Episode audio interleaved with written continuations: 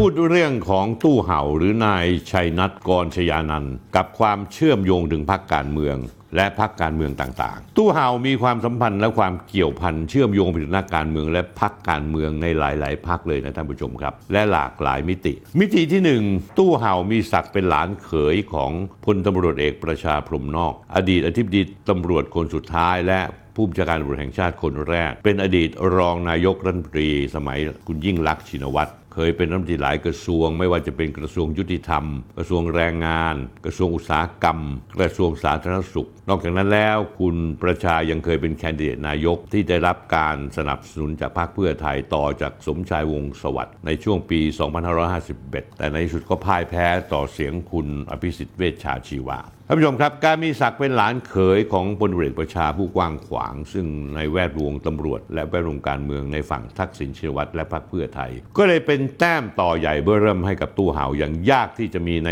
ทุนจีนสีเทาคนใดจะเปรียบเทียบได้ผมเอารูปของตู้เห่าถ่ายรูปกับบรรดาคนต่างๆนะฮะไม่ว่าจะเป็นพลเอกประชา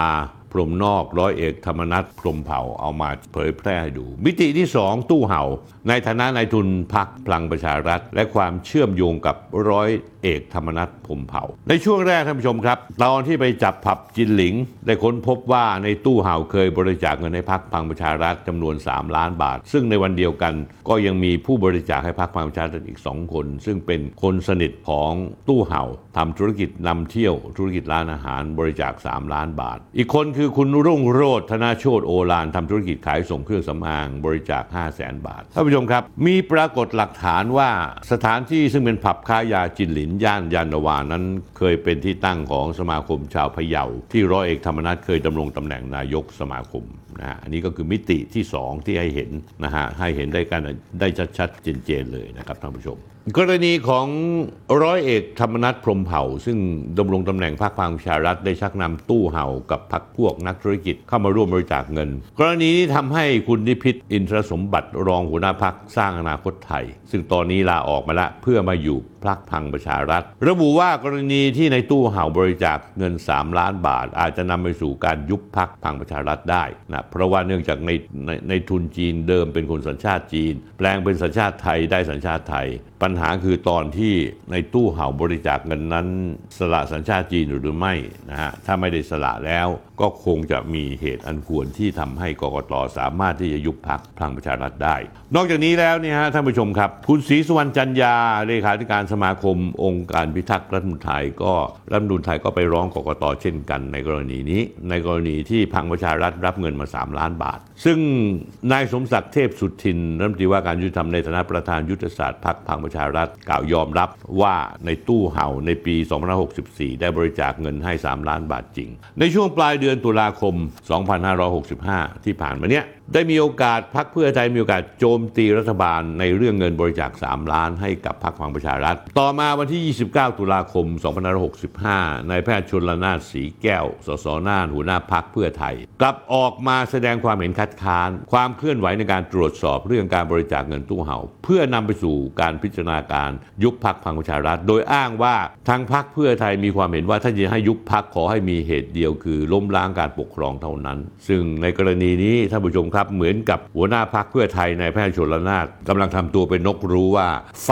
ของตู้เห่านั้นมีสิทธิ์จะลุกไหม้ขยายลามไปถึงพวกตนพรรคเพื่อไทยในไม่ช้าซึ่งก็มาจริงๆเพราะในเวลาต่อมาสืบสาวราวเรื่องไปเรื่อยๆข้อที่จริงก็ปรากฏความเชื่อมโยงไปถึงพรรคเพื่อไทยจริงๆมิติที่สามตู้เห่าและความสัมพันธ์กับพรรคเพื่อไทยนอกเหนือจากพรรคพลังประชารัฐที่มีชนักติดหลังเรื่องเงินบริจาคสามล้านบาทแล้วคราวนี้ถึงคิวตระกูลชินวัตรและพรรคเพื่อไทยกันบ้างความสัมพันธ์ระหว่างพรรคเพื่อไทยกับตู้เห่านั้นไม่ได้หยุดแค่ความสัมพันธ์ฉันญาติกับพลตำรวจเอกประชาพรหมนอกเท่านั้นยังมีประเด็นพัวพันที่ลึกล้ำไปกว่านั้นอีกเรื่องของเรื่องมันเกิดขึ้นเมื่อวันที่ยี่สิบเก้าพฤศจิกายนสองพันห้าร้อยหกสิบห้าที่พลตำรวจเอกต่อศักดิ์สุขวิบลซึ่งตอนนี้บวชเป็นพระอยู่และพลตำรวจเอกสุรเชษฐ์หักพานรองผบ.ตร.ทั้งคู่เข้าตรวจค้นเป้าหมายกลุ่มทุนจีนสีเทาห้าจุดซึ่งถ้ามองอย่างผิวเผินก็เป็นปฏิบัติการกวาดล้างทุนจีนสีเทาที่ขยายผลจากคดีผับจินหลิงที่มีการจับกุมไปเมื่อวันหนึ่งเดือนก่อนคือในวันที่ยี่สิบหกตุลาคมสองพันห้าร้อยหกสิบห้า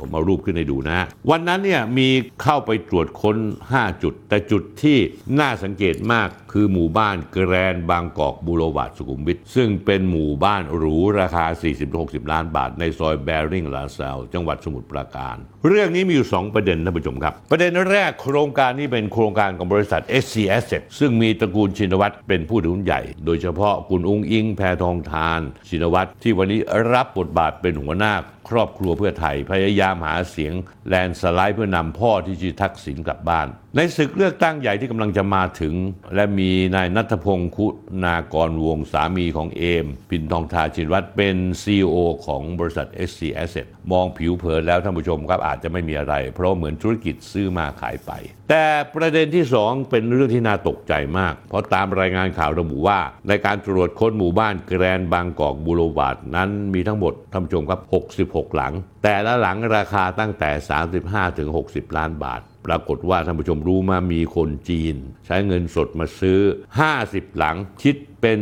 สี่ในห้าของบ้านในหมู่บ้านที่เหลือสิบหกหลังเจ้าของเป็นคนไทยซึ่งตอนนี้ทยอยขายบ้านที่อยู่ติดคนจีนออกไปแล้วเนื่องจากพวกคนจีนที่มาอยู่นั้นสร้างความเดือดร้อนให้ผู้พักอาศัยใกล้ๆมีนักเป็นนักท่องเที่ยวที่คนจีนที่ไปเที่ยวผับจินหลิงชอบแวะเวียนมาเล่นไพ่จัดปาร์ตี้ส่งเสียงดังในยามค่ำคืนจนเป็นที่น่ารำคาญพอในตู้เห่ามอบตัวตำรวจในวันที่ยี่สิบสามพฤศจิกายนสองพันห้าร้อยหกสิบห้าคนจีนกลุ่มนี้ได้ขนย้ายทรัพย์สินภายในบ้านนำรถหรูไปซุกซ่อนตามจุดต่างๆเพื่อหลบเลี่ยงการตรวจสอบมีเพียงบ้านบางหลังซึ่งเหลือให้คนไทยคนใช้ชาวไทยทำหน้าที่ดูแลบ้านยังมีรายงานว่ากลุ่มคนจีนสีเทามักมีพฤติกรรมคล้ายกันคือนำเงินสดมากว้านซื้อหมู่บ้านหรูตามโครงการใหญ่หรือคอนโดมิเนียมหรูใจกลางกรุงซื้อเลยแบบในลักษณะเหมาเฟสหรือหากเป็นคอนโดมิเนียมก็เหมายกชั้นเลยซื้อเลยซื้อขายผ่านนายหน้าหรือตัวแทนเท่านั้นนะผมเอาเอาข้อมูลในเรื่องของ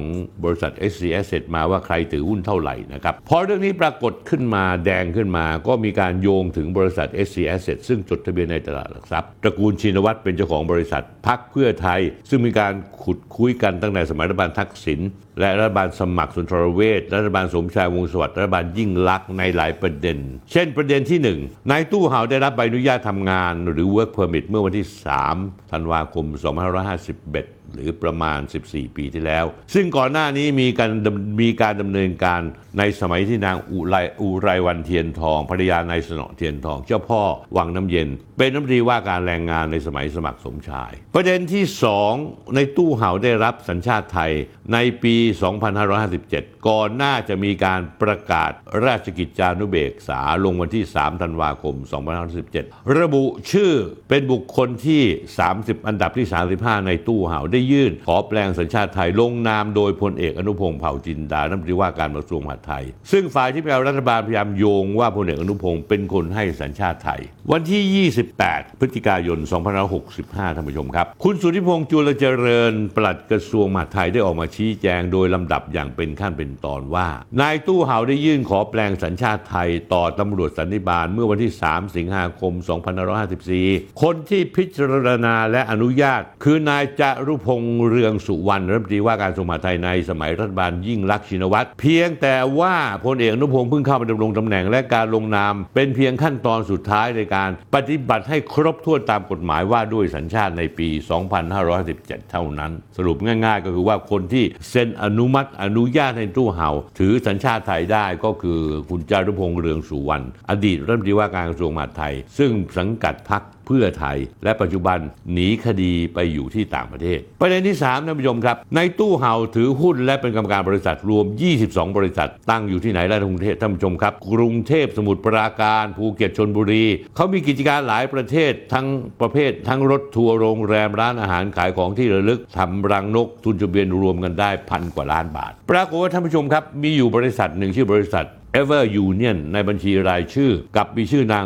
นุดีพรเพชรพนมพรถือหุ้นร่วมกับในตู้เห่านางนุดีเพชรพนมพรนางนุดีพรเป็นใครเขาเป็นลูกสาวพลตำรวจเอกประชาพรหมนอกกับคุณหญิงวารุณีพรหมนอกแล้วก็เป็นภรรยาของนายสราวุธเพชรพนมพรสสอุดรธานีพรรคเพื่อไทยซึ่งเจ้าตัวยอมรับว่าภรรยามีหุ้นอยู่ในบริษัทนี้จริงตัวเองไม่รู้เรื่องมาก่อนยังไม่ได้ทำธุรกิจอะไร ผมเอารูปขึ้นมาให้ดูเลยนะครับท่านผู้ชมครับเรื่องนี้ในเชิงกฎหมายมีความน่าสนใจตรงที่นายเรืองไกรลีกิจวัฒนะได้นำข้อมูลความเชื่อมโยงดังกล่าวนี้ยื่นต่อสำนักงานปปช.ขอให้ตรวจสอบบัญชีเงินลงทุนของนายสราวุธเพชรพนมพรกรณีเข้ารับตำแหน่งสสเมื่อวันที่ ยี่สิบห้า พฤษภาคม สองพันห้าร้อยหกสิบสอง ว่าได้ยื่นบัญชีเงินลงทุนในบริษัทเอเวอร์ยูเนียนจำกัดของนางนุดีพรเพชรพนมพรมูลค่ากว่าซึ่งเป็นภรรยากว่า เจ็ดล้านห้าแสนบาทโดยถูกต้องครบถ้วนหรือไม่เพราะเมื่อคุณเรืองไกรไปเช็คข้อมูลบัญชีทรัพย์สินของนายสราวุธไม่พบว่าการรายงานบัญชีทรัพย์สินของปปช.ไม่ได้มีการแจ้งรายการเงินการเงินลงทุนบริษัทเอเวอร์ยูเนียนในชื่อนางนุดีพรไว้แต่อย่างไรทั้งทั้งที่นางนุดีพรมีชื่อเป็นผู้ถือหุ้นในบริษัทตั้งแต่ปี สองพันห้าร้อยห้าสิบเจ็ด และก็ยังคงเป็นผู้ถือหุ้นอยู่เมื่อตรวจสอบรายละเอียดของผู้ถือหุ้นแล้วบริษัทเอเวอร์ยูเนียนพบว่าตู้เห่าถือหุ้นมากที่สุด แปดหมื่น หุ้น แปดล้านบาทนุวัฒน์นุดีพรเพชรพนมพรนะฮะรองลงมาถืออยู่ เจ็ดหมื่นห้าพัน หุ้นราว เจ็ดจุดห้าล้านบาทภรรยาในตู้เห่าคือวรรณารีกรชยานันท์หรือพันตำรวจเอกวรรณารีกรชยานันท์ซึ่งเป็นหลานของพลตำรวจเอกประชาพรหมนอกถือหุ้นมากเป็นอันดับสี่คิดเป็นมูลค่าสองล้านบาทท่านผู้ชมครับงานนี้ทั้งคุณสราวุธและภรรยาอย่างนางนุดีพรวันหนึ่งต้องไปชี้แจงปปช.เพราะเงินลงทุนมากกว่า เจ็ดล้านห้าแสนบาทที่งอกมาถือว่าไม่ใช่จำนวนเล็กน้อยที่ผ่านมาท่านผู้ชมครับคดีปกปิดทรัพย์สินศาลฎีกาพิพากษาให้นักการเมืองติดคุก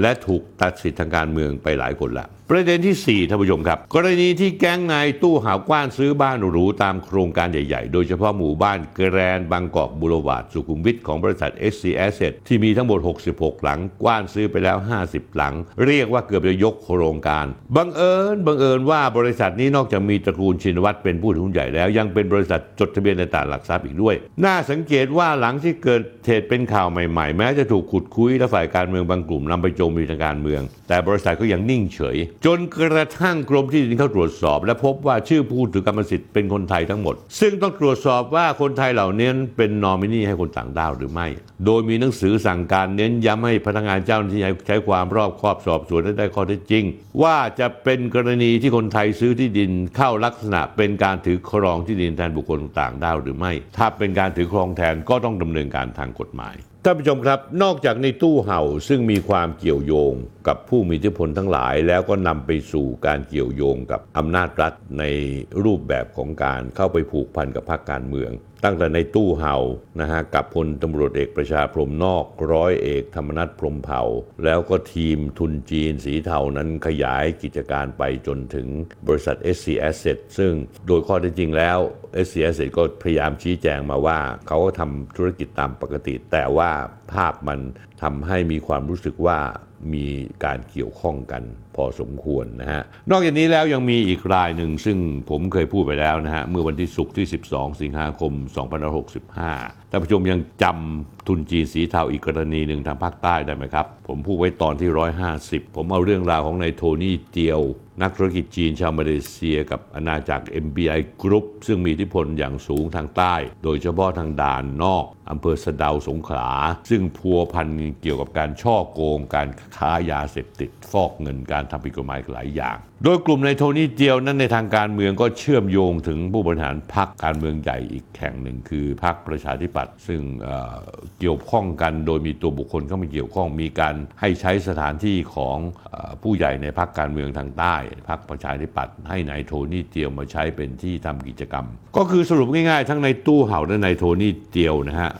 ล้วนแล้วแต่เกี่ยวพันกับพรรคการเมืองรายใหญ่ๆหลายๆรายนะฮะโดยเฉพาะอย่างยิ่งพรรคประชาธิปัตย์นายโทนี่เจียวหรือตู้เห่าเกี่ยวข้องกับพรรคพลังประชารัฐแล้วก็ไปพาดพิงถึงพรรคเพื่อไทยอีกต่างหากในกรณีอย่างนี้เนี่ยถ้าเกิดฟ้าผ่ากลางวันโดยกกต.รับเรื่องการร้องเรียนมาแล้วเนี่ยผมคิดว่าโอกาสที่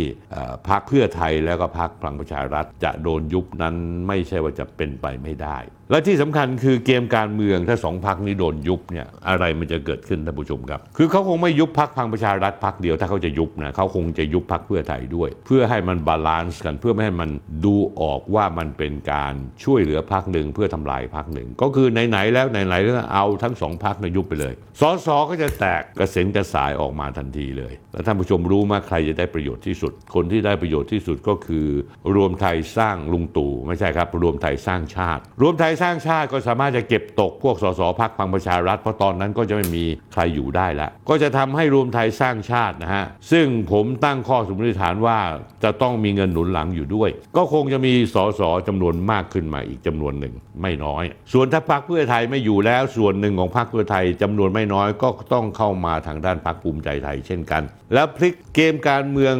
สมการการเมืองก็จะเปลี่ยนกลายเป็นว่าพรรคภูมิใจไทยจะเป็นพรรคอันดับหนึ่งและที่มาเป็นที่หนึ่งถ้าอย่างนั้นเราก็กำลังพูดถึงคุณอนุทินชาญวีรกูลหัวหน้าพรรคภูมิใจไทยก็มีโอกาสขึ้นเป็นนายกเป็นครั้งแรกตามที่เคยใฝ่ฝันเอาไว้วันนี้พรรครวมไทยสร้างชาติกำลังมีปัญหาปวดหัวเพราะว่ามีคนเข้าใจว่าซึ่งผมไม่ควรเปิดประเด็นว่าพรรครวมไทยสร้างชาตินั้น